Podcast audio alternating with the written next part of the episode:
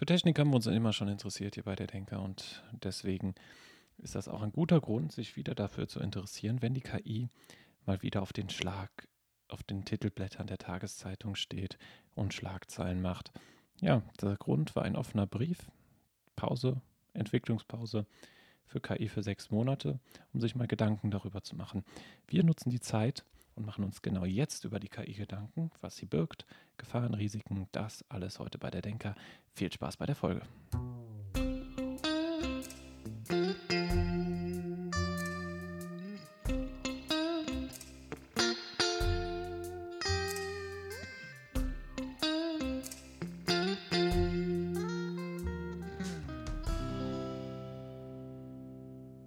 Entwicklungspause im Bereich KI ist wohl eher ein hypothetisches Thema, wie ich glaube. Aber der Brief war trotzdem interessant, hat für Schlagzeilen gesorgt. Wie würde man das durchsetzen, dass wirklich auf der ganzen Welt eine Entwicklungspause für sechs Monate stattfindet? Die kurze Antwort gar nicht. Aber der Brief ist, glaube ich, auch nicht da gewesen. Er sollte Aufmerksamkeit, ein Haschen nach Aufmerksamkeit, was eindeutig gelungen ist, wenn man sich die Schlagzeilen der letzten Tage anguckt, aber vielleicht auch ein bisschen zum Denken anregen. Und das ist was Gutes, würde ich sagen. Wenn Leute sich darüber unterhalten, das ist doch schon mal eine kleine Sache, die man erreicht hat, dass man sich Gedanken darüber macht, was diese Technologie eigentlich birgt. Es gab ja zwei Szenarien, die man vielleicht vor den letzten Tagen immer im Kopf hatte oder bevor man sich überhaupt genau mit der Materie beschäftigt hat gab es immer durch die Medien, durch die Popkultur immer diese zwei Szenarien. Entweder, dass die KI das Schlimmste ist, was uns passieren kann, oder das Beste, was die Menschheit auf ein ganz neues Level bringen kann. Aber auch dann das Gegenteil, dass die Menschheit zerstört wird, dass dann Roboter kommen, die aufstehen werden und die ganze äh, Menschheit zerstören werden. Ähm, wir denken nur an Filme wie ähm, Nummer 5 lebt, wo ein Roboter plötzlich menschliche Gefühle kriegt. Wally oder ähnliches, was auch herzzerreißende Filme sind ein bisschen und die dann das Ganze ein bisschen anders beleuchten als vielleicht ein Terminator. Obwohl bei Terminator, ja, genau. Oder was anderes auch. Da, wo es dann eher ein bisschen in, das, in die gegenteilige Richtung, in dieses Zerstörerische geht. Also die Angst davor ist natürlich da.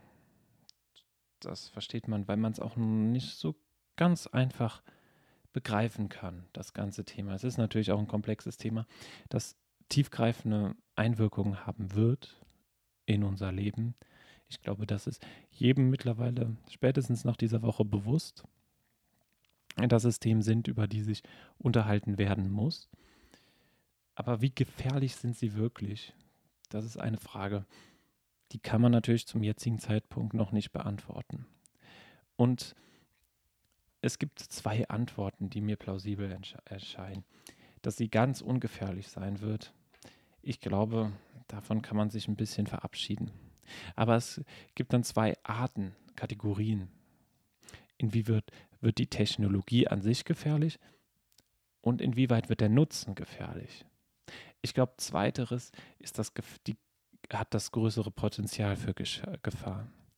Weil im Moment, solange nicht irgendetwas, sagen wir mal, krasses passiert, ist eine Maschine ja immer noch das, was ein Mensch ihr sagt, dass sie das macht. Auch wie advanced, um das englische Wort zu benutzen, also wie ausgereift eine Maschine, eine künstliche Intelligenz im Moment ist, sie ist an sich nicht zum eigenen Handeln fähig. Sie hat einen Input und darauf folgt ein Output. Der Input kann ein Befehl sein, der ihr gegeben wird und darauf hat sie einen entsprechenden Output. Sie kann auch reguliert werden, das heißt, es können Themen abgegrenzt werden. Das sieht man jetzt bei ChatGPT sehr gut, dass es verschiedene Themen gibt, die einfach gesagt wurden, nein, da kannst du jetzt nicht mehr weitergehen da darfst du jetzt keine Informationen drüber geben, weil gesagt wurde, ja, wie man Menschen Schaden zufügt, nein, das ist nichts Gutes. Darüber darfst du nicht sprechen oder andere Themen. Ich glaube, ähm, weil es auch amerikanisch ist, sehr viel Sexuelles wird da einfach strikt gecancelt.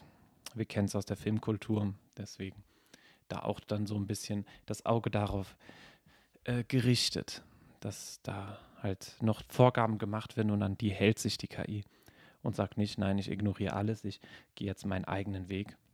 Im Moment ist das noch ähm, in einem gewissen Rahmen. Input, Output. Ganz einfache Computerwissenschaften. Ein Input, der verarbeitet wird. Die Verarbeitung, das ist jetzt das Interessante, ist in den KIs natürlich deutlich komplexer geworden als das, was sie einmal war. Womit hat es zu tun? Es gibt ganz einfache Gründe. Es gibt ganz simple Gründe. Die Chips sind einfach stärker geworden. Wir können stärkere Rechenzentren bauen. Es können mehr Daten verarbeitet werden. Daten können schneller verarbeitet werden. Es kostet weniger Energie, Daten zu verarbeiten, etc. etc. Und diese künstlichen Intelligenzen, wie funktionieren sie? Vielleicht machen wir jetzt so zwei, drei Minuten einen kurzen Abriss über die grobe Funktionsweise von künstlichen Intelligenzen, damit wir auf ein Level sind und dann weiter darüber philosophieren können, beziehungsweise nachdenken können über ein sehr interessantes Thema. Künstliche Intelligenzen. Ich habe schon gesagt, Input, Output. Und künstliche Intelligenzen sind eine Art statistischer Software. Ja, ich glaube, so könnte man es ganz gut beschreiben. Eine statistische Software, die mit ganz vielen Daten über alle möglichen Themen gefüttert wird von Menschen. Und dann macht die ähm, künstliche Intelligenz Aussagen. Also wir füttern sie mit Daten, wir stellen ihr eine Frage, sie sagt was und der Mensch auf der anderen Seite sagt dann, ja, diese Antwort war hilfreich, diese war sehr gut dann weiß die künstliche Intelligenz, ja, diese Struktur passt. Und so beginnt sie zu lernen. Und wenn man das wieder und wieder macht, dann hat man diese Daten über künstliche Intelligenz, äh, Entschuldigung, andersrum, dann hat man diese Daten von der künstlichen Intelligenz. Diese künstliche Intelligenz kann diese Daten nutzen, ob die Aussage gut oder schlecht war, um die Befehle zu optimieren. Sie puzzelt praktisch. Sie spielt mit Daten. Sie weiß ja nicht, was sie sagt. Also sind für sie nur Punkte, Daten, Zahlen. Ganz basic Zahlen oder Codes. Nullen und Einsen. Nullen und Einsen. Beziehungsweise ähm, ja, Binärcode was Nullen und Einsen sind, also Spannung oder Nichtspannung. Es gibt verschiedene Arten von Binärcode. Ähm, es ist Binärcode und sie weiß, der Code, okay, der mit dem kombiniert, da habe ich gutes Feedback bekommen, das kann ich wieder so machen. Und so kann man halt immer mehr Sachen füttern in die Maschine. Und wenn sie das hat, dann bildet sie Strukturen und das ist das Lernen. Also das macht künstliche Intelligenz im Moment aus. Sie wird gefüttert mit Daten und kann mit diesen Daten immer mehr anfangen, weil sie weiß, wie ein Mensch dazu oder wie der Großteil der Menschen, beziehungsweise die Menschen, die ihr das gesagt haben, ob die Ausgaben gut oder schlecht waren, damit kann sie dann arbeiten. Und dann kann sie auf das Wissen, womit sie gefüttert wurde, zugreifen. Und das Wissen ist viel. Und das macht sie so stark, dass sie viel, viel Wissen abspeichern kann. Wissen in dem Sinne, in dem sie das gucken kann, was ihr gegeben wird. Aber da kommen jetzt auch schon die Probleme mit der künstlichen Intelligenz, dass das Wissen eben auch falsch sein kann. Sie kann nicht überprüfen, ob das, was ihr gegeben würde, richtig oder falsch ist. Sie glaubt das. Und sie wird ja gefüttert. Sie sucht sich ja nicht selbstständig raus, womit sie gefüttert wird. Das ist auch noch ein wichtiger Punkt, den man hier erwähnen wird. Man ist ungefähr einem Willen unterworfen von jemand anderem durch die künstliche Intelligenz. Was sie glaubt, was, also glaubt in Anführungszeichen, oder was sie ausgibt und sagt, was wahr ist, hat nicht unbedingt was mit der Realität zu tun. Und solange sie mich nicht mit dem gesamten Internet gefüttert wird, sagen wir es mal so, solange hat sie auch immer Wissenslücken. In dem Fall, dass sie nicht vergleichen kann, nicht gucken kann. Und das ist die Frage, wo sind die Grenzen der Datenverarbeitung und inwieweit macht es sie intelligenter, dümmer, etc. Fake-Informationen, dafür ist sie halt sehr anfällig. Wie ein kleines Kind, ein bisschen. Aber dieses Kind kann auch wachsen. Und mit umso mehr Daten, umso sicherer wird es natürlich auch, weil dann auch wieder Vergleichsmöglichkeiten stehen. Und die Vergleiche, was natürlich auch interessant ist, stellt die künstliche Intelligenz ja nicht selber an. Sie sagt, sie guckt ja nicht selber, hm, das ist jetzt so und das ist so, wir vergleichen das mal. Was ist jetzt plausibler? Nein, sie sagt, okay, er hat dazu ja gesagt, also ist das für mich plausibel. Die Menge an Informanten haben mir ja gesagt, also glaube ich das auch. Aber denken wir Menschen nicht ähnlich? Wenn die meisten das sagen, dann stimmt das? Ja, die künstliche Intelligenz macht das eben, sie macht Statistik daraus. Sie macht Statistik daraus. Sie sagt, okay, dies sagen die meisten, also ist das das, was am wahrscheinlichsten wahr ist. Keine dumme Sache. Und das macht sie intelligent, in Anführungszeichen. Und das macht sie so intelligent, dass sie verschiedene Sachen machen kann. Sie kann chatten, sie kann, was das Grundlegendste ist, sie kann uns Antworten geben, sie kann uns menschenwirkliche Aussagen so mitgeben, weil sie spiegelt das menschliche Verhalten ihr gegenüber wieder. Ich glaube, das ist eine ganz gute Aussage, die man darüber treffen könnte. So, jetzt haben wir so kurz abgerissen, was künstliche Intelligenz ist. Jetzt reden wir natürlich darüber, was die Gefahren sind. Wie intelligent ist sie wirklich? Das Thema haben wir schon so ein bisschen behandelt. Schwierig zu sagen, wo sind die Grenzen? Kann es so intelligent werden wie wir Menschen? Kann es fühlen? Hm. Wird es fühlen können? Das sind auch Fragen, die man sich stellen könnte, aber die dann zu ganz neuen Fragen führen. Also dieses Thema ist sehr groß. Aber damit möchten wir uns jetzt nicht beschäftigen. Wir möchten jetzt eher uns mit diesem offenen Brief, beziehungsweise das, was darin dargestellt wird oder worauf es abgezielt hat, würde ich meinen, für ein Diskurs darüber, wie gefährlich künstliche Intelligenz werden kann. Und ich habe ja schon zwei Erfahr ähm, Gefahren erwähnt, diese zwei Perspektiven, der Nutzen von künstlicher Intelligenz oder die künstliche Intelligenz selber. Die künstliche Intelligenz selber haben wir mit dem Aufbau ein bisschen schon besprochen. Wie intelligent kann sie werden? Inwieweit kann sie eigene Aussagen treffen? Und dadurch, dass sie durch andere gefüttert wird, würde ich sagen, ist der Nutzen dieser künstlichen Intelligenz eher das Gefährliche. Die künstliche Intelligenz ist eine unglaublich effiziente und effektive Datenverarbeitung in statistische Werte, was unglaublich effektiv ist. Wie meinen wir das? Wir können Daten analysieren, auswerten selber. Aber die Software, diese neuronalen Netzwerke, in Anführungszeichen, die wir Menschen haben, um Entscheidungen zu treffen, die hat in gewisser Weise auch die künstliche Intelligenz. Und sie kann Daten in Sekundenschnelle, ganz viele Daten, eine große Kapazität an Daten verarbeiten und ausspucken. Und ausspucken in Entscheidungen, die man nutzen kann. In Wahrscheinlichkeiten, die man nutzen kann in Manipulation, die man nutzen kann.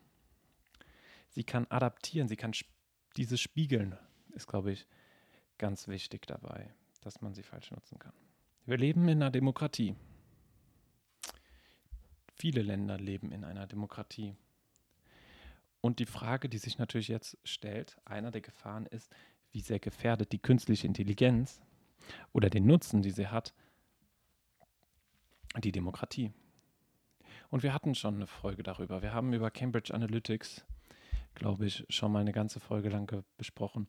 Und das Thema an sich ist das gleiche. Technik zu nutzen.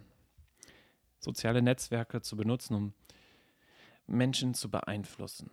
Und jetzt kommt zu diesem Ganzen, was Cambridge Analytica gemacht hat, wo man Post, Fake News gestreut hat, wo man versucht hat, dadurch die Wahl zu beeinflussen und was auch in gewisser Weise gelungen ist, kommt jetzt ein ganz neuer Aspekt dazu. Hier haben wir nämlich den Aspekt der besseren KI, der guten KI, die dann natürlich auch gucken kann, welche Posts reagieren wie gut auf die Leute und mit welchen Nachrichten kann ich die Leute wie hinlenken. Und das kann sie blitzschnell machen und kann ganz, ganz viel streuen im Internet. Und jetzt nehmen wir uns mal zehn Sekunden Zeit, in denen ich einfach nichts sage und überlegen uns ganz kurz, was das für eine Bedeutung hat. Wir beginnen damit jetzt.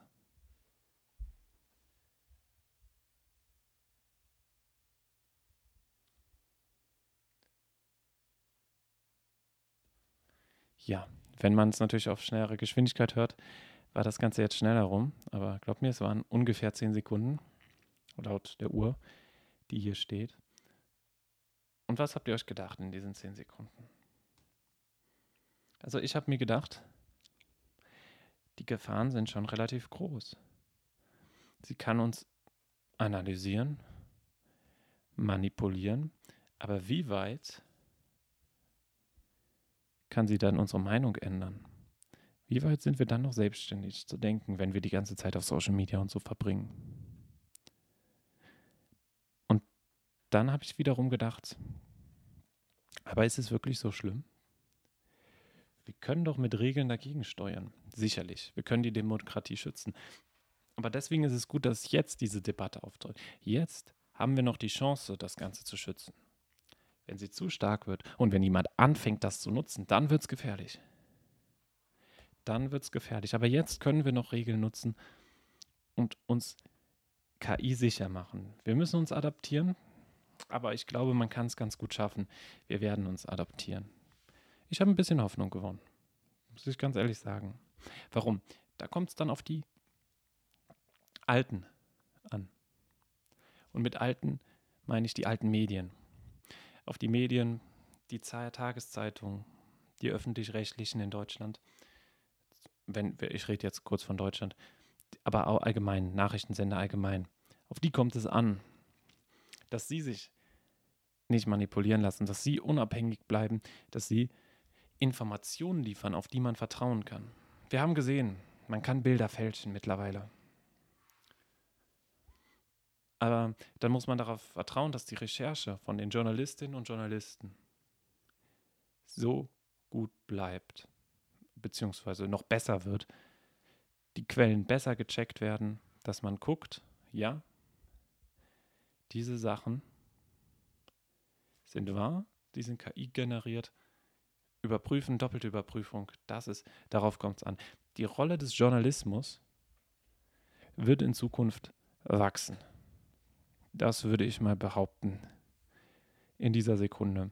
Und die Rolle des Journalismus, diese vierte Gewalt, wie man es auch gerne nennt, wird umso stärker die KI ist, umso wichtiger, damit wir eben nicht mit diesen Fake News überschwemmt werden, sondern uns auf Quellen verlassen können. Dass wir Vertrauen haben. Weil sobald dieses Vertrauen einstürzt und wir nicht mehr wissen, worauf können wir überhaupt vertrauen, welche Quelle ist jetzt vertrauenswürdig, welche nicht mehr, was ist jetzt KI, was nicht, dann verlieren wir den Blick für die Wahrheit, den Blick für das, was wirklich passiert und damit auch das Vertrauen in die Demokratie. Die Demokratie wird durch unabhängige Informationen am Leben gehalten. Aber wenn einer alles so manipulieren kann, dass man sich für, nur noch für ihn entscheiden kann, weil die Informationen so stehen, die Lage, dann werden wir Menschen praktisch wie die KI genutzt zum Umprogrammieren der Demokratie in eine, einen Machtkampf des Geldes, der KI und im Endeffekt dann in eine Art Diktatur? Fragezeichen. Es gibt natürlich noch andere Möglichkeiten. Machtkampf von zwei, drei. Aber ja, das war jetzt nur der kurze Gedankengang dazu. Wie wichtig die Presse, die äh, vierte Macht sein wird in Zukunft der KI. Das sind die Gefahren, die uns beschäftigen, die, die ich dafür sage, die ich jetzt konkret nennen würde, spontan. Der Verlust des Vertrauens in der Demokratie. Oder an die Demokratie. Der Verlust der Demokratie. Naja. Andere Gefahren können wir auch noch ganz kurz besprechen. Unsere Folge neigt sich schon ihrem Ende zu, leider. Es ist ein riesiges Thema. Wir haben jetzt nur wenige Aspekte davon behandelt, leider. Aber vielleicht noch KI für die Kriegsführung. Ist natürlich auch ein wichtiges Thema, die man, das man bedenken würde. Die Kriegsführung wird effizienter. Wir wollen das jetzt gar nicht lange durchexerzieren, äh, weil es ist ein bisschen deprimierendes Thema, wie ich finde. Aber auch wichtig natürlich. Aber wir wissen, Waffen werden besser dadurch. Pläne werden besser. Die Kriegsführung wird sicherlich von den Waffen auch mehr und mehr auf Informationen übergehen und die KI wird das erleichtern. Und das ist wiederum die Gefahr, wo dann wieder der Journalismus so wichtig wird. Das, wir sehen, das spinnt so ein Rad, weil auf die Waffen, die Macht, andere Länder zu zerstören, gibt es schon durch die Atombombe.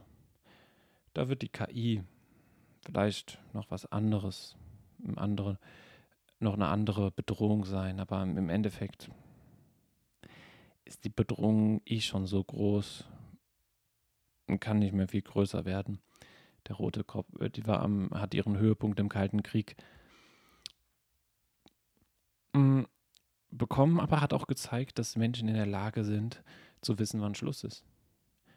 Und das ist doch ein bisschen hoffnungsvoll, dass man weiß, irgendwann ist es auch zu viel des Guten, beziehungsweise des Bösen. So sagen wir es lieber so, irgendwann ist es zu viel des Bösen. Und irgendwann haben wir dann doch zu viel Respekt vor unserem Überleben, anstatt alles zu vernichten. Vielleicht, das ist nur eine These, aber vielleicht ist es ja auch so mit der KI, dass man diesen Respekt da auch aufweist. Dass wir dann gemeinsam schauen als Menschheit, wie es weitergeht. Diesen Gedanken hätte ich dann noch zum äh, Thema KI in Kriegsführung. Eher die informelle Macht, die Macht, Massen zu beeinflussen. Es gibt ein interessantes Buch, das schon über 100 Jahre alt ist, hat ein französischer Arzt geschrieben, das heißt äh, Die Psychologie der Massen. Ein sehr bekanntes Buch, aber es beschreibt das, was die KI gefährlich macht. Die Psychologie der Massen, nämlich. Darüber wäre aber eine eigene Folge angebracht, da in die Tiefe zu tauchen, weil das ist nochmal ein eigenes Thema für sich. Wir bleiben bei der KI und reißen es nur insofern an, dass wir sagen, die Massen können durch die KI beeinflusst werden. Und die Aufgabe der Politik und die Aufgabe eines Bürgers, wie wir es in der letzten Folge auch gesagt haben, wir sind selber verantwortlich, aber die Politik ist hier vielleicht noch ein Stückchen mehr gefragt als jeder Einzelne, weil sie eben Reglementierung schaffen kann gegenüber der KI, dass sie eben die Massen nicht so beeinflussen kann. Die Politik ist ein Spiel um die Macht, aber wir hoffen, dass die Macht des Volkes schneller ist als die Macht der KI. Und mit diesem Satz beenden wir auch diese Folge. Ich hoffe, es hat euch gefallen. Gerne könnt ihr mitdiskutieren äh, über dieses Thema äh, mit eine, einer E-Mail äh, an der Denker podcast at gmail.com. Steht aber auch in der Beschreibung die E-Mail-Adresse. Wenn ihr Anregungen, Fragen, Wünsche habt, gerne da ähm, hin versenden. an die Podcast-E-Mail-Adresse. Und ich wünsche euch noch einen wunderschönen Tag. Einen vielleicht KI-freien Tag. Hm, wird schwer. Aber einen schönen Tag mit oder ohne KI. Wünscht euch euer Denker. Und denkt immer dran. Erst hören, dann denken. Aber denkt nach. Ciao, ciao, euer Denker.